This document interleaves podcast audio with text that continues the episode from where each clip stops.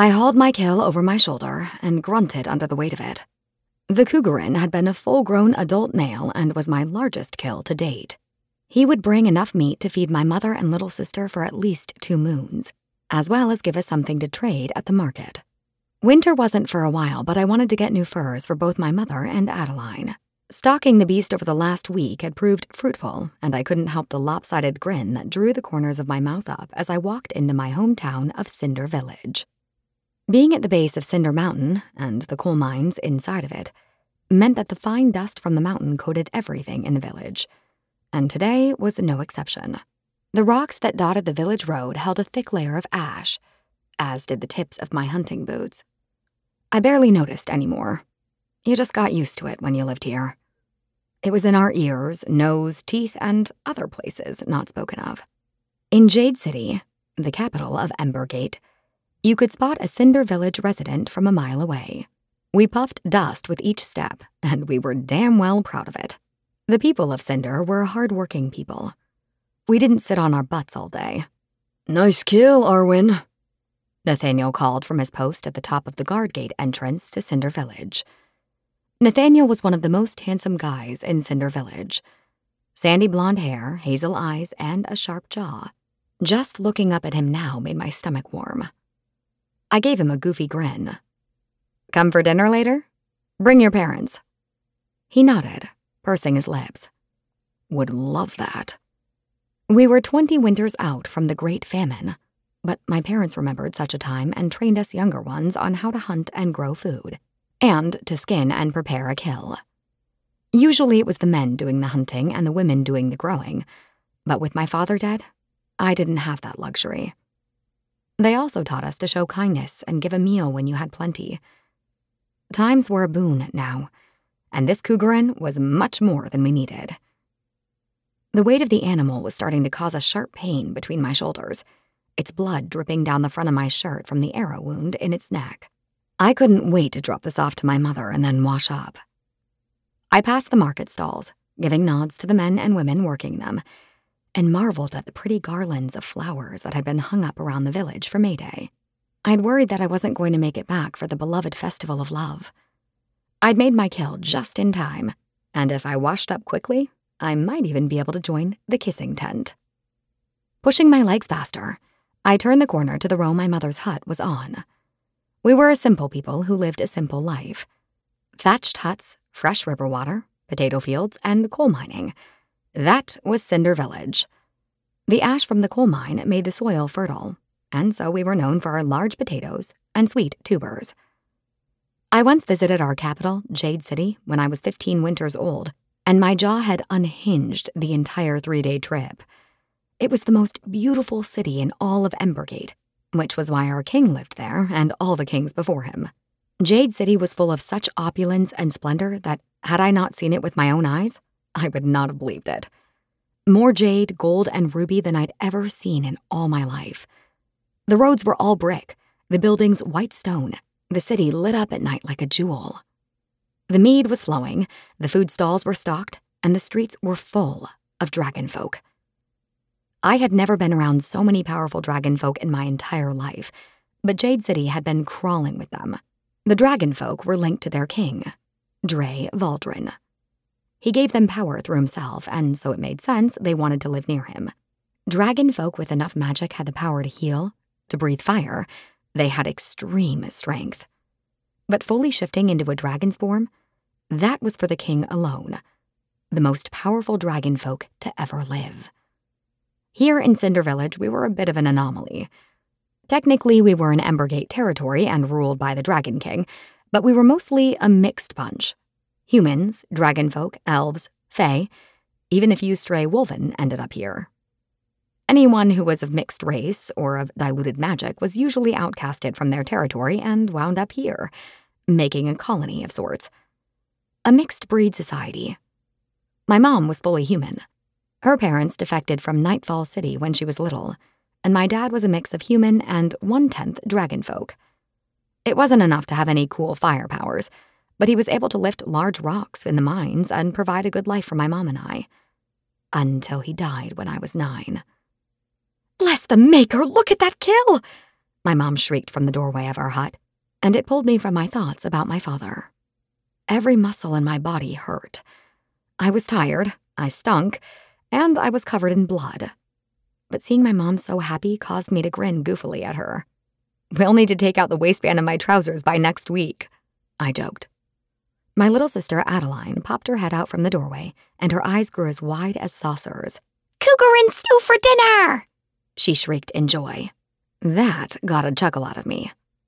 The baked potatoes and greens were filling, but nothing like Mama's cougarin stew. I stepped inside our home, shuffled across the freshly swept floor, and past the kitchen, which led to the back porch. Mother already had the butcher table and knives out. She knew I wouldn't have come home empty handed, and her faith in me made me proud. After slamming the beast down on the table, I groaned, rolling out my neck. You did good, Arwen. My mom smoothed my hair and then wrinkled her nose.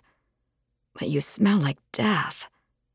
Adeline broke out into a full on belly laugh, and I sprang from where I stood and ran after her with my arms out like a bloodsucker from Necromere. She gave a genuine shriek of terror. Now it was my turn to burst into laughter. All right, don't scare your sister. Go and wash up. It's May Day, my mother scolded me. May Day. I sighed. All the single girls and single boys of age would stand in the village square blindfolded and then start walking toward each other. Whoever you reached first, you kissed. It was a long held tradition of Cinder Village, and as terrifying as it sounded, it was kind of thrilling as well. Legend said whoever you kissed on May Day would become your spouse. At 18 winters old, this would be my first May Day. I was eligible last year, but had been sicker than a dog from eating some bad berries, so I was unable to attend. I reached up and touched my lips, wondering if Nathaniel would kiss me. You weren't supposed to peek, but some of the boys let their blindfolds slip so that they could gravitate toward the girl they wanted. I wanted Nathaniel. I slipped into the bedroom I shared with Adeline and grabbed a clean tunic and trousers. My mother had long since given up trying to get me to wear skirts and dresses. Ever since my father died nine winters ago, I had to become the hunter of the family, and hunting in a dress was just downright stupid. Adeline was hiding under her bed furs, probably afraid I'd rub cougarin blood on her. I walked toward her and hovered over her.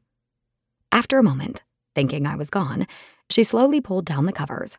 But when she saw me, she screamed again, yanking the furs back up. I burst out in delighted laughter. Arwen! My mother snapped. Fine, I groaned, the laughter dying in my throat.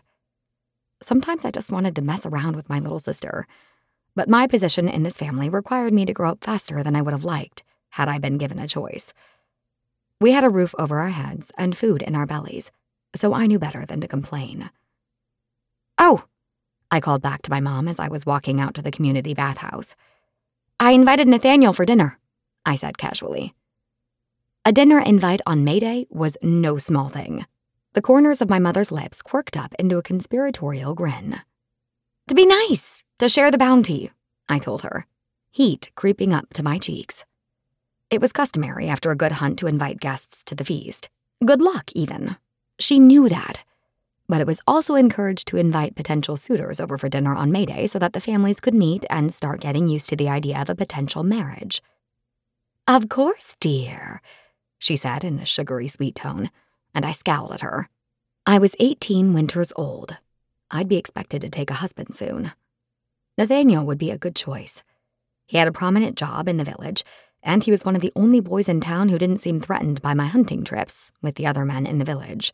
Even when I married off, I'd still have to provide for Adeline and my mother. He understood that. Brushing my mother's weird smile out of my mind, I headed down the alley between Mr. Corbin's apothecary shop and Mrs. Helena's bakery and stepped into Naomi's bathhouse. Oh, child! Naomi plugged her nose when I strode inside. You smell like a dead rattan. You'll need your own soaker tub with extra sandalwood oil. I grinned. Naomi was like the village grandmother, with a sharp tongue. She took care of us all and hit us with the truth, no matter how much it would hurt. For daily washings, I would just use the heated bucket of water in our hut. But for washing after a week of hunting, I needed Naomi's soaker tub and soapstone. I followed her into the woman's washroom and past the group soakers.